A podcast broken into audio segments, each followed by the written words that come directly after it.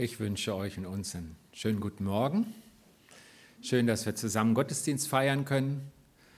Und ich hatte mir heute vorgenommen, über, darüber reden, zu reden, dass man Fehler machen darf und ähm, dass das eigentlich jedem passiert, zum Beispiel solche hier oder andere Fehler. Ich selber habe letzte Woche im Protokoll einen falschen Namen geschrieben. Wer die Mittwochsmail kriegt, der äh, hat einen Rückruf erhalten. Wir machen alle Fehler und das ist ganz wichtig, dass wir Fehler machen dürfen, dass wir in einem Klima sind, wo man das mitträgt, wo man Verständnis hat, wo man gemeinsam ausbügelt. Denn es ist ja so eine Weisheit in unserem Volk, nur wer nichts tut, macht keine Fehler. Und nichts tun ist keine gute Grundlage für eine lebendige Gemeinschaft. Deswegen, wir sollten Fehler machen dürfen. Und dann wusste ich auch in der Bibel, da kommen Menschen vor, die machen alle Fehler. Das wird auch beschrieben. Und jetzt suche ich mal dann raus, was das untermauert. Und ich habe keine Beispiele gefunden für diese Art von Fehlern, diese orthografischen oder man vergisst mal was oder wie auch immer. Das Einzige, was ich gefunden habe, ist, ähm, dass Gott sagt, ihr, ihr sollt euch einander lieben, dieses Gebot der Nächstenliebe, denn ähm, das würde das abdecken. Wenn ich den anderen lieb habe, dann verzeihe ich ihm seine Fehler, dann stelle ich mich mit drunter und wir bügeln es gemeinsam aus, wir gehen weiter und wir, wir machen das Beste draus. Und in dem Sinn steht es schon drin. Aber als ich dann nach Fehlern suchte und ähm, die Menschen in der Bibel machen richtig dicke Fehler, habe ich gemerkt, das sind auch Fehler, die, die wichtig sind. Und wir gucken jetzt mal gemeinsam diese Fehler an, die ich da gefunden habe. Die sind jetzt, die ich jetzt mitgebracht habe, alle im Matthäus-Evangelium. Und zuerst gucken wir mal nach Matthäus 14. Und da ist ein ziemlich bekannter Bericht davon, wie über einen ganz besonderen Tag für die Jünger. Sie waren mit Jesus so eigentlich ins, ins Nichts marschiert, dahin, wo es ungemütlich ist, wo man nichts kriegt. Und, ähm, aber irre viele Leute sind mitgelaufen und es wurde auch sehr heiß und trotzdem war der Tag total voll, weil was Jesus sagt, er hat auch mehr geredet als sonst an diesem Tag. Die Leute haben ihm zugehört und die Jünger natürlich auch. Und dann, dann waren sie irgendwie hungrig und dann sah es irgendwie doof aus. Aber dann hat Jesus eine ganz tolle Lösung dafür gehabt und hat über 5000 Leute satt gemacht. Er hat die Jünger selbst daran beteiligt, die holen sollten, was sie hatten. Und irgendwie hat es keiner richtig gesehen, aber mit einmal war so viel da und es war ein Wunder. Und auch das regt ja auf und, und, und man weiß noch gar nicht, wie man es einordnen soll. Man hat Gesprächsbedarf und dann endlich schickte Jesus die Leute weg, sagt, ihr müsst jetzt gehen, sonst wird es dunkel und ihr, ihr wohnt ja hier nicht, niemand wohnt hier, hier ist nichts, geht. Und die Jünger, zu denen sagt er, passt auf, fahrt schon mal über den See und ich komme dann nach, ich will noch ein bisschen Ruhe haben und beten und steigt schon mal ins Boot und fahrt rüber über den See Genezareth, der ist ziemlich breit, so geschätzt acht Kilometer, ich war da noch nicht, aber der Landkarte nach ungefähr. Und die Jünger fragen dann nicht, das haben sie sich mit der Zeit abgewöhnt, weil ähm, sie wussten, dass Jesus weiß, wie er das lösen will, denn es war nur ein Boot da. Und wenn sie jetzt mit dem Boot rüberfuhren, haben sie sich natürlich gefragt, wie kommt denn der darüber? Es wird Nacht, es wird also dunkel. Also das Bild ist eigentlich geschönt. Das müsste eher so aussehen. Ich weiß nicht, ob ihr noch was seht. Man sieht nämlich gar nichts nachts auf dem See Genezareth und schon gar nicht vor der Erfindung der Elektrizität. Und so sah es aus. Aber es war trotzdem nicht langweilig, denn sie hatten Gegenwind und auf so einem großen See bauen sich dann die Wellen auf und sie mussten richtig arbeiten. Und es war auch nicht so sicher, ob sie genau dahin kamen, wo sie wollten. Und sie mussten auch aufpassen, dass das Boot nicht kentert und leck schlägt, weil das auch richtig schlecht ist, wenn man nichts sieht und das Wetter ist rau. Wind und Wellen standen ihnen entgegen und nach diesem irre langen Tag gab es auch noch eine irre lange Nacht. Es, sie kamen einfach nicht ans andere Ufer. Es wurde drei Uhr, es wurde noch später. Vielleicht kam schon die erste Dämmerung, denn mit einmal konnten sie was sehen. Aber das war nicht witzig. denn es war eine Gestalt auf dem Wasser. Und ich weiß nicht, wie oft euch nachts auf dem stockschwarzen See Gestalten begegnet. Die Jünger jedenfalls haben Angst gekriegt, die haben angefangen zu schreien. Und dann redet diese Gestalt und es ist Jesus und er sagt, fürchtet euch nicht, ich bin's. Okay, jetzt wussten sie, warum er kein Boot brauchte, aber es war ja doch was ganz Besonderes, weil das Wasser trägt ja normalerweise nicht. Und Petrus, spontan wie er ist, der sagt jetzt zu Jesus, pass mal auf, du musst mir jetzt einen Befehl geben. Sag du doch mal zu mir, dass ich auf dem Wasser zu dir gehen soll. Jesus sagt, der findet da die Kurzform, er sagt, komm. Und Petrus, der steigt aus. Ich weiß gar nicht, ob er schwimmen konnte. Und ich weiß nicht, ob er, also ich schwimme sehr gerne, aber wenn ich nachts in einem Hafenbecken das schwarze Wasser sehe, was da vielleicht gluckert, dann habe ich keine Lust zum Schwimmen. Der schwingt sich über die Bordkante und, und das Wasser trägt. Es trägt ihn auch. Aber es ist nun mal nicht so glatt wie unser Boden hier unten, sondern es ist immer noch sehr windig, es kommen immer noch viel Wellen und ich weiß nicht, ob er das Gleichgewicht verloren hat oder was. Jedenfalls merkt er mit einmal, was mache ich hier eigentlich? Wo stehe ich denn? Das geht doch nicht. Und in dem Moment kriegt er Angst.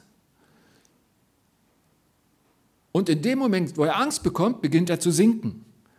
Und dann schreit er, Jesus, hilf mir, rette mich. Und Jesus nimmt ihn bei der Hand und sagt, du Kleingläubiger, warum fürchtest du dich? Und ich weiß nicht, ob dann das Wasser wieder beide trägt oder ob Jesus ihn gehoben hat. Jedenfalls, sie können beide ins Boot steigen. Und nicht nur, dass sie beide an Bord sind, sondern dann legt sich auch der Wind.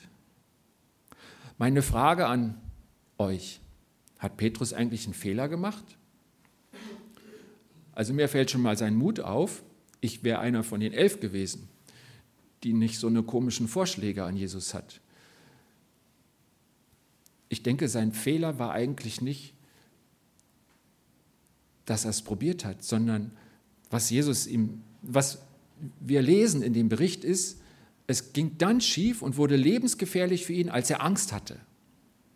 In dem Moment, wo er Angst bekommen hat, begann er zu sinken und falls er wirklich Nichtschwimmer war, mindestens dann war es lebensgefährlich.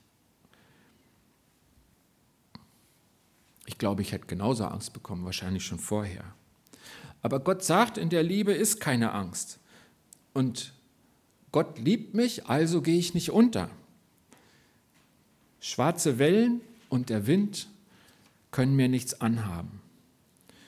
Und vielleicht sagst du jetzt, naja, das ist ja schön für ihn, aber ich gehe eigentlich nicht nachts auf dem See Genezareth spazieren. Aber vielleicht heißen deine Wellen anders. Vielleicht hast du andere Dinge, die dir Angst machen und du drohst zu versinken. Vielleicht sind das Menschen, Menschen, die dich enttäuscht haben, Menschen, die dir Angst machen durch das, wie sie sind, durch das, was sie von dir fordern, durch das, was sie dir nicht geben, was dir fehlt. Vielleicht handeln sie falsch. Vielleicht hast du dich in ihnen getäuscht. Eine Quelle der Angst können Menschen sein. Und das kann mich fesseln. Vielleicht sagst du aber auch, meine Probleme sind ganz anders. Ich habe ein finanzielles Problem und ich weiß jeden Monat nicht, wie ich durchkommen soll. Ich habe da was angenommen, ich habe was übernommen und ich komme jetzt nicht mehr raus. Auch das kann eine Welle sein, die droht über mir zusammenzuschlagen. Was mache ich da mit meiner Angst? vor der Zukunft, vor der Lösung meiner Probleme. Vielleicht sagst du aber auch, nee, ich habe Angst vor der Einsamkeit. Unsere Gesellschaft isoliert sich ja immer mehr, Individualismus, dann als Folge nicht nur die Selbstständigkeit, die Unabhängigkeit, oft bekommt man die Einsamkeit dazu. Die Menschen, die mir wichtig sind, sind nicht mehr da oder weit weg. Und wie soll das nur werden, wenn das so weitergeht? Auch Einsamkeit kann Angst machen. Oder eine Krankheit macht dir Angst. Vielleicht hast du sie noch gar nicht. Vielleicht bist du aber auch krank und sagst, wo soll denn das nur hinführen? Was wird denn nur aus mir? bis hin der Angst vom Tod. Ich glaube, Ängste kommen von ganz verschiedenen Seiten. Und ich glaube nicht, dass es jemand gibt, der sagt, ich habe nie Angst. Und Gott weiß das. Egal, wovor du Angst hast, Gott kennt deine Angst. Aber wenn du sein Kind bist, dann stehst du vor einer Entscheidung. Wohin schaust du? Auf was siehst du? Auf das, was dir Angst macht? Oder auf das, was man schon kurz gesehen hat? Worauf siehst du? Siehst du auf deine Angst? Auf das, was dir Angst macht? Oder siehst du auf Jesus, den du kennst? Und der gegen diese Angst geredet hat, der dagegen gestellt hat, was er für dich tut und was er kann. Ganz praktisch dachte ich daran, ich war kürzlich nachts um elf mit dem Fahrrad im Wald unterwegs, alleine. Und ähm, was mir dann plötzlich einfiel, waren so Szenen aus Krimis, wo jemand nachts allein im Wald unterwegs ist. Dann kommt meist eine dramatische Melodie und ich überlege, ob ich noch zugucke oder weggucke, weil ich weiß, es passiert was Blödes. Und das fiel mir da auf dem Fahrrad ein und es war nicht so ein ganz schönes Gefühl, aber dann fiel mir ein, Jesus ist stärker, Jesus liebt mich. Ich habe wie so eine Käseglocke um mich rum, wenn Jesus will. Und die Frage ist, für welchen Gedanken entscheidest du dich? Ich bin schon als Kind öfter geflogen, so mit dem Flugzeug, und ähm, ich wusste eins sicher, ich brauche eine Tüte. Man hatte so am Sitz vor sich so ein Netz und da ist immer auch eine Tüte drin, eine sehr stabile Tüte. Und ähm, mit ein bisschen Routine wusste ich dann schon, einmal war keine da, dann habe ich die Stewardess gerufen und habe gesagt, ich brauche eine Tüte. Und die guten Flüge waren, wo ich nur eine brauchte. Reisekrankheit ist auch eine Form der Angst. Dann bin ich einige Jahre nicht geflogen und dann hatte ich die Gelegenheit, einen längeren Flug zu machen mit einem sehr alten Flugzeug und ähm, war mal wieder in der Luft. Und ähm, wir kamen in ein schwereres Gewitter und dann war das so, erstmal der Sound von außen, nicht? und dann war es immer so eine Weile so, als wenn das Flugzeug in einem schnell sinkenden Fahrstuhl war. So schwupp. Und nach ein paar Sekunden ging es dann wieder. Und die Leute im Flugzeug, es begannen einige zu schreien, gerade wenn man wieder mal im Fahrstuhl war. Und äh, wisst ihr, woran ich gedacht habe? Ich habe gedacht, was ist denn, wenn wir abstürzen? Also ich glaube, ich war nicht der Einzige, der das dachte. Und ähm, ich war kurz vorher zum Glauben gekommen und habe dann gedacht, dann bist du bei Jesus, dann siehst du ihn. Und ich war ziemlich aufgeregt, aber ich hatte keine Angst. Ich bin übrigens ohne Tüte angekommen bei diesem Flug. Und das ist so ein Beispiel dafür, auf welche Wahrheit schaust du? Es gibt zwei Möglichkeiten. Du kannst immer auf die Dinge schauen und die sind ja größtenteils auch real diese Wellen, das, was dir Angst macht.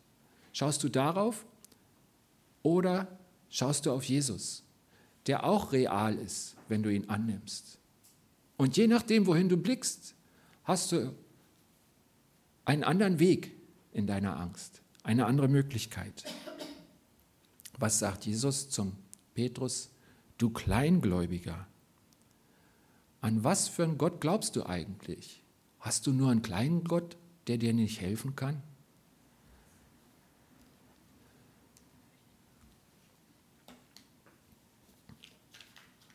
Ein Fehler kann also die Angst sein oder vielleicht genauer, wie ich damit umgehe. Ein anderer Fehler, über den wollen wir jetzt mal nachdenken, steht in Matthäus 20 und da gucken wir die Frau Zebedeus an. Frau Zebedeus hat wahrscheinlich einen anderen Namen, ich kenne ihn aber nicht aber weil ihr Mann Zebedeus heißt, nenne ich sie mal Frau Zebedeus. Frau Zebedeus war erst enttäuscht. Da hatten sie ein Auskommen, denn sie waren nicht ganz arm, sie hatten ein eigenes Boot und sie konnten fischen. Und sie hatten zwei gesunde Jungs, die waren inzwischen erwachsen, die haben geholfen. Und es ging mal besser, mal schlechter, aber für sie als Ehefrau und Mutter war das Leben in Ordnung. Und dann kam eines Tages so ein mittelloser junger Wanderprediger vorbei und wisst ihr, was passiert ist? Beide Jungs haben alles hingeschmissen und sind diesem Menschen da nachgelaufen. Der Vater saß allein im Boot. Und was sollte denn aus denen da werden? Der hatte doch selbst kein Geld. Was ist denn das für eine Entscheidung, die die da getroffen haben? Mit der Zeit merkte Frau Zebedeus, dass es denen nicht schlecht ging. Irgendwie hatten die auch immer alles zum Leben. Und außerdem, sie war dann auch mal dabei, hat dieser Jesus, dieser Prediger, unheimlich tolle Sachen erzählt. Das hat einem richtig gut getan. Man, man hoffte immer, er hört nicht auf. Es war so, es betraf sie so. Es war gut. Und es kamen immer mehr Leute. Und dann in der großen Masse hat Jesus gesagt, so jetzt wähle ich mal ein paar aus, die sind mein Kernteam. Wisst ihr was? Beide Jungs sind im Kernteam. Sie waren beide dabei. Sie war nicht mehr so enttäuscht, Frau Zebedeus. Irgendwie konnte sie das annehmen. Und dann kürzlich waren sie unterwegs, die Jungs hatten ihr erzählt. Da wollte Jesus auf den Berg und dann hat er gesagt, passt mal auf, jetzt nehme ich nur drei mit, weil das, dieses Mal können nicht so viele mitkommen. Und ihr glaubt ja nicht, von den dreien, der eine war Johannes, ihr Jüngster, und der andere war Jakobus, der Ältere. Zwei von den dreien waren ihre Jungs. Also sie waren im Kern, Kern, Kernteam, die engsten Vertrauten von diesem Jesus, dem alle nachlaufen. Naja, aber da saß auch noch der Petrus daneben. Die sind dann auf den Berg der Verklärung gegangen, also der heißt irgendwie anders, Taber oder so, aber Jesus hat sich dann irgendwie so in Licht verwandelt, leuchtete ganz doll und redete mit Mose und Elia und die drei waren total aufgeregt. Petrus, Johannes, Jakobus und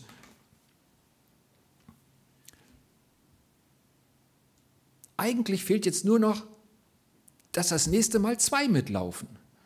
Was ist denn, wenn Jesus nur den Petrus zum Stellvertreter wählt? Jetzt, wo die zwei schon so aufgestiegen sind, könnte man doch die Gunst der Stunde nutzen und mal mit Jesus reden. Frau Zebedeus hat diese Idee, redet mit ihren Jungs, die sind einverstanden und Frau Zebedeus geht zu Jesus, als die Gelegenheit günstig ist und wirft sich ihm zu Füßen. Und Jesus fragt, was willst du? Und dann sagt sie, Jesus, ähm, ich habe eine Bitte. Könnten nicht in deinem Reich Johannes und Jakobus rechts und links von dir sitzen? Das war jetzt nicht die Bitte für die Platzkarten, für die Namensschilder, sondern das war die Bitte, denn wer rechts und links vom Herrscher saß, waren seine Stellvertreter. Das war praktisch die Bitte, kannst du nicht meine beiden Jungs zu deinen Stellvertretern einsetzen, die die, die meiste Macht nach dir haben? Und Jesus antwortet dann nicht mehr in der Du-Form, in der Einzahl, sondern redet alle an, weil klar war, die Jungs stehen mit dahinter und sagt, ihr wisst nicht, worum ihr bittet. Könnt ihr denn den Kelch trinken, den ich trinke? Könnt ihr denn das auf euch nehmen, was ich erleiden muss? Die Jungs, wir können das.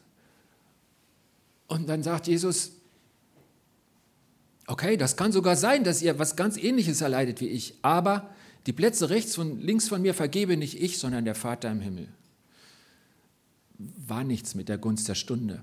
Aber es kam noch schlimmer. Irgendeiner hat nicht dicht gehalten. War es Jesus selber oder Mama Zebedeus oder Johannes und Jakobus? Irgendwer hat es weitererzählt. Und die anderen, die wurden stinkesauer. Die haben gesagt, was habt ihr denn da gemacht? Warum geht ihr denn da hin und redet nicht mit uns? Wollt ihr euch vordrängeln? Wir haben doch eine Gemeinschaft. Und die Gemeinschaft war gestört, es war Streit. Und ich glaube, wenn wir jetzt fragen, was war denn ihr Fehler von den beiden? Das war das, was die anderen spürten. Das war Egoismus, das war Machtstreben. Ich-Bezogenheit. Ich möchte da sein. Ich möchte noch weiter nach vorne. Ich möchte wichtig sein. Und so ein Drehen um sich selbst, so ein Egoismus, führt in der Konsequenz zu Streit. Der andere will sich das normalerweise nicht gefallen lassen und in einem zweiten Schritt zur Einsamkeit. Denn ich baue eine Mauer auf, ich sage, ich bin wichtiger als du, ich will vorkommen, vorgehen. Der andere baut auch eine Mauer auf, ich sage, vor dir muss ich mich schützen, ich weiß nicht, was da kommt. Und diese Einstellung isoliert. Wie geht denn Jesus damit um, mit diesem Fehler? Jesus ruft die Jünger zu sich, die gerade im Streiten waren, und sagt, ihr wisst, dass die Herrscher der, ihre Völker unterdrücken und die Mächtigen ihre Macht über die Menschen missbrauchen. Bei euch soll es nicht so sein, sondern wer bei euch groß sein will, der soll euer Diener sein. Und wer bei euch der Erste sein will, soll euer Sklave sein. Denn auch der Menschensohn ist nicht gekommen, um sich dienen zu lassen. Also Jesus redet von sich selber. Ich bin nicht gekommen, um mir dienen zu lassen, sondern um zu dienen und um mein Leben hinzugeben als Lösegeld für viele. Jesu Therapie gegen den Egoismus, die Ich-Bezogenheit ist, er sagt, ihr müsst euch entscheiden. Willst du herrschen oder dienen? Oder in anderen Worten, liebst du deine Nächsten oder liebst du nur dich? Bist du bereit, deine Nächsten zu lieben wie dich selber? Willst du das, was du kannst, für die anderen einsetzen? Und ich glaube, die, vor dieser grundsätzlichen Entscheidung stehen wir alle. Einmal und dann immer wieder. Das kann man nicht einmal fürs Leben klären, weil man immer wieder vor Gelegenheiten, vor Situationen neu wählen kann. Und die Frage ist, bleibt man dabei? Denn Jesus sagt ganz treffend, und das ist bis heute so geblieben, das Herrschen, das sich durchbuchsen, die Ellenbogen, das wird dir vorgelebt. Das ist irgendwie das Normale. Nur in meinem Reich funktioniert es nicht. Jesus sagt, ich habe es euch vorgemacht. Und wer zu mir gehört, der hat eigentlich keine Wahl. Wer über andere herrscht, lebt nicht in meiner Nachfolge. Meine Nachfolger, meine Jünger, jeder, der Christ ist, der dient. Und das ist unabhängig davon, ob du eine Leitungsaufgabe hast oder nicht. Willst du dienen? Oder willst du bei einem Fehler bleiben, der nicht zu Jesus passt, nicht zu ihm und nicht zu seinem Reich? Der erste Fehler die Angst, der zweite Fehler der Egoismus, die Ich-Bezogenheit eine Sache schauen wir noch an, das sind zwei Ereignisse in Matthäus 17 und 26, die uns auf diesen dritten Punkt führen. Jesus, ich kann das. Wir waren ja schon auf dem Berg der Verklärung und als sie da wieder runterkamen, da kamen ja der Jesus und die drei Jünger und die anderen neun, die waren unten mit einer großen Menschenmenge. Und da trat ein Mann auf Jesus zu, fiel auf die Knie und sagte, Herr, hab Erbarmen mit meinem Sohn. Er ist mondsüchtig und hat schwer zu leiden. Immer wieder fällt er ins Feuer oder ins Wasser.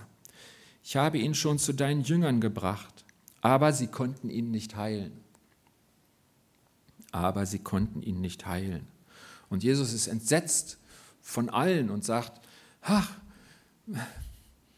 euch ist wirklich nie zu helfen. Wie lange muss ich euch noch aushalten? Und er treibt einen Dämon aus von diesem Jungen und heilt ihn. aber sie konnten ihn nicht heilen, die Jünger. Und noch ein Ereignis passt hier hin. Das ist direkt am letzten Tag, am Gründonnerstag, bevor die Osterereignisse losgehen. Es liegt in der Luft, das was passiert. Es liegt irgendwie Gefahr in der Luft. Die Spannung ist kaum auszuhalten. Und Jesus deutet immer wieder an, dass was passiert. Und man weiß ja, die Leute suchen Jesus, sie sind gegen ihn. Sie versuchen ihn zu fangen. Ein Verrat deutet sich an. Und dann sagt Jesus, ihr werdet mich alle verlassen. Und Petrus, er sagt, und wenn alle an dir Anstoß nehmen, ich niemals. Und kriegt die Antwort von Jesus, Amen, ich sage dir, in dieser Nacht, noch ehe der Hahn kräht, wirst du mich dreimal verleugnen. Und Petrus sagt, auf mich kannst du dich verlassen. Und wenn alle, wenn ich mit dir sterben müsste, ich werde dich nie verleugnen. Und wisst ihr, Petrus war der Sprecher von der Gruppe, die alle genauso dachten. Alle anderen Jünger sagten das Gleiche. Wenig später in der Nacht, inzwischen ist Jesus gefangen genommen worden, wird abgeführt. Die Jünger sind weggelaufen auf seinen Befehl und hat gesagt, geht weg, lasst euch nicht mitfangen, dies gilt nur mir. Aber sie folgen ihm heimlich. Jemand kennt Leute im Haus des Hohepriesters, das sind ja oft so, so Rundbauten gewesen mit einem Innenhof und der schleust auch den Petrus durch dieses Tor und so kann Petrus aus der Ferne sehen, was mit Jesus passiert und das ist nicht schön. Und sie verspotten Jesus, sie schlagen ihm ins Gesicht, er kriegt Ohrfeigen Und Petrus fühlt sich wahrscheinlich da schon schlecht. Er denkt sich, warum springe ich nicht auf? Warum sage ich nicht, was macht er denn mit ihm? Was werft er ihm denn vor? Einen Gefangenen, Gefesselten schlagen, das ist keine Zeichen von Kraft. Aber er traut sich nicht. Und mitten in seinen aufgewühlten Gefühlen kommt eine Magd zu ihm und sagt, auch du warst mit diesem Jesus aus Galiläa zusammen. Und er schützt sich sofort spontan, ehe er noch richtig denken kann, sagt er, ich weiß nicht, wovon du redest. Die Frau ist ruhig und er kriegt jetzt doch Angst, will zum Tor rausgehen. Da kommt eine andere Frau auf ihn zu und sagt zu denen, die neben ihr stehen, also jetzt wird die Gruppe größer, der war auch mit Jesus aus Nazareth zusammen. Wieder leugnet er und diesmal schwört er, ich kenne diesen Menschen nicht. Und kurz darauf kommen die Leute, die dort standen, zu Petrus und sagen, wirklich, auch du gehörst zu ihnen, deine Mundart, dein Dialekt verrät dich. Er war ja aus Galiläa, ein Stück weg von Jerusalem und sie sprachen ein bisschen anders. Und dieser Dialekt, von da kam Jesus auch, der fiel ihnen auf. Da fängt er an, sich zu verfluchen und schwört, ich kenne den Menschen nicht. Und gleich darauf kräht ein Hahn. Und Petrus erinnert sich an das, was Jesus gesagt hat, ehe der Hahn kräht, wirst du mich dreimal verleugnen. Jetzt geht er raus, es stört ihn niemand mehr. In der Dunkelheit findet er schnell einen Platz, wo er einfach nur heulen kann. Es tut so weh, er ist so enttäuscht von sich selbst. Die Unfähigkeit der Jünger zu heilen und die Verleugnung von Petrus, wie hängt denn das zusammen? Was war denn ihr Fehler? Auch die Jünger wissen nicht, warum das nicht geklappt hat. Und als sie mit Jesus alleine sind, nach dieser Heilung da am Berg der Verklärung, gehen sie hin und fragen ihn, warum konnten denn wir den Dämon nicht austreiben? Und Jesus antwortet ihnen, weil euer Glaube so klein ist. Selbe Antwort, die sie Petrus auf dem Wasser gegeben hatten am Anfang. Amen, das sage ich euch. Wenn euer Glaube auch nur so groß ist wie ein Senfkorn, dann werdet ihr zu diesem Berg sagen, rückt von hier fort und er wird wegrücken. Nichts wird euch unmöglich sein. Diese Art von Dämonen hier kann nur durch Gebet und Fasten ausgetrieben werden. Was war ihr Fehler? Ihr Fehler war, dass sie aus eigener Kraft dienen wollten nicht im Glauben auf Jesus, sondern wir haben es gelernt, wir machen das. Oder Petrus, die Selbstüberschätzung. Jetzt ist Nachmittag. Ich dich verleugne in den nächsten drei Stunden, da reiße ich mich zusammen. Nein, niemals. Ich schaffe das. Jesus, ich kann das. Der Fehler war Dienen aus eigener Kraft, Selbstüberschätzung. Und wie reagiert Jesus? Wenn wir uns die Situation vor Augen führen, in beiden Fällen lässt er die Enttäuschung zu. Die Jünger stehen machtlos da, ein bisschen auch peinlich. Sie, sie, sie können ihm nicht helfen. Petrus, der sich so sicher war, erlebt das, dass er es eben nicht in eigener Kraft kann, dass er nicht durchhält. Jesus führt in die Enttäuschung. Er führt dahin, dass die Täuschung über mich selbst ein Ende hat. In beiden Fällen. Den Petrus als der Hahn kräht, die Jünger als sie machtlos sind und dem Jungen nicht helfen können. Und ich muss ehrlich sagen, ich kenne diese Situation auch, dieses Machtlose. Und ich leide darunter. Aber bei den Jüngern sehe ich, dass es notwendig war, denn so stellt er die Jünger alle auf eine Stufe. Und das stellt auch uns auf eine Stufe. Wir alle brauchen Jesus. Ohne ihn können wir nichts tun. Und das müssen wir lernen. Ihr alle braucht die Vergebung von Jesus für das, was ihr falsch macht. Petrus hat das ganz stark erlebt und es gibt ein Gespräch zwischen dem auferstandenen Jesus und Petrus, wie Seelsorge, wo er immer wieder über den Punkt geht, an der Liebe ansetzt zwischen Petrus und Jesus und ihn wieder neu einsetzt in seine Aufgaben. Ihr alle braucht meine Vergebung. Und das machte Petrus und die anderen Jünger barmherzig mit den Menschen um sie herum, denen sie vorangehen sollten und wo sie auch die Barmherzigkeit brauchten.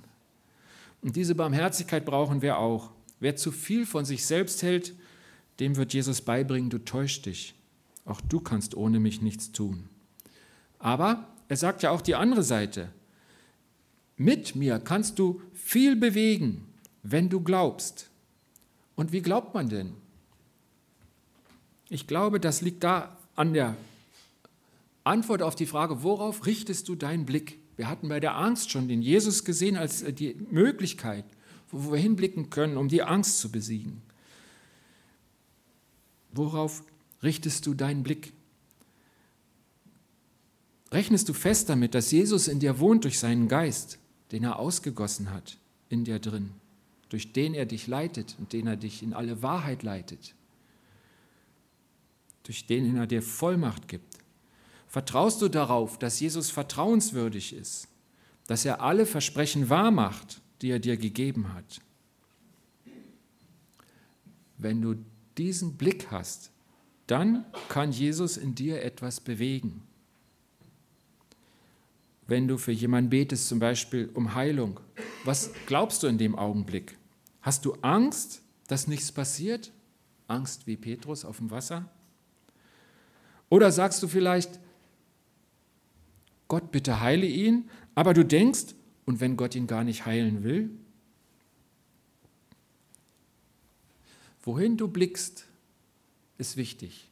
Ob du auf Jesus blickst oder auf andere Dinge, auf dich selbst, auf deine Kraft, auf deine Zweifel, auf deine Angst.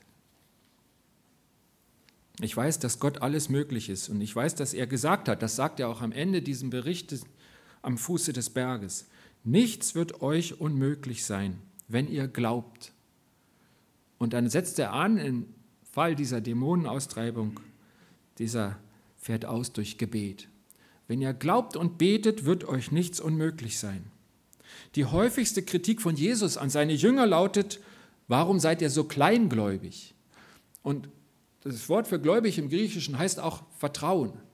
Also er fragt Gleichzeitig auch, warum vertraut ihr so wenig? Warum habt ihr so wenig Vertrauen? Jesus wartet darauf, dass wir uns zu diesem Glauben entschließen und ihn anwenden. Glauben einfach ausprobieren war ja eine der Zeilen über dieser Predigt. Jesus möchte, dass du Schritten im Glauben gehst, ist dein Glauben anwendet, das Vertrauen, was du hast, das Senfkorn in die Erde legst. Und dann wird dein Glauben wachsen. Nur dann. Wahrscheinlich machen wir dann weiter Fehler. So wie die Jünger. Aber Jesus ließ sie nicht fallen. Er bügelte die Fehler aus und er machte aus ihrem Leben seine besondere Geschichte mit ihnen. Mit jedem Einzelnen. Mit dem ungläubigen Thomas, der auch in diese Reihe gepasst hätte. Mit dem Petrus, dem Sprecher, mit Johannes und Jakobus und mit allen anderen. Der eine schreibt ein Evangelium, der andere geht nach Indien und für jeden wird eine ganz besondere Geschichte darauf, weil sie lernen, Gott zu vertrauen. Jesus wird wie bei den Jüngern auch jeden unserer Fehler ausbügeln. Denn er liebt uns und seine Liebe ist langmütig, sie ist gütig. Seine Liebe lässt sich nicht zum Zorn reizen, sie trägt das Böse nicht nach. Sie freut sich nicht über das Unrecht, sondern freut sich an der Wahrheit. Seine Liebe glaubt alles, hofft alles, hält allem stand. Seine Liebe hört niemals auf. Du und ich, wir sind mit unseren Fehlern bei Jesus in den besten Händen. Ich möchte beten. Jesus, glaub, du kriegst graue Haare wegen uns im Brühl. Manches trägst du echt. Und ich bin so froh, dass du nicht aufgibst. Du hast bei den Jüngern nicht aufgegeben und mit derselben Kraft bist du an unserer Seite. Ich wünsche mir so, dass das Senfkorn meines Glaubens, dieser kleine Krümel, in die Erde kommt und wächst. Ich wünsche mir, dass unser Glauben wächst hier im Brühl. Hebe doch unsere Augen auf dich, der du groß bist, der du Großes tust und der du in uns wohnst durch deinen Geist.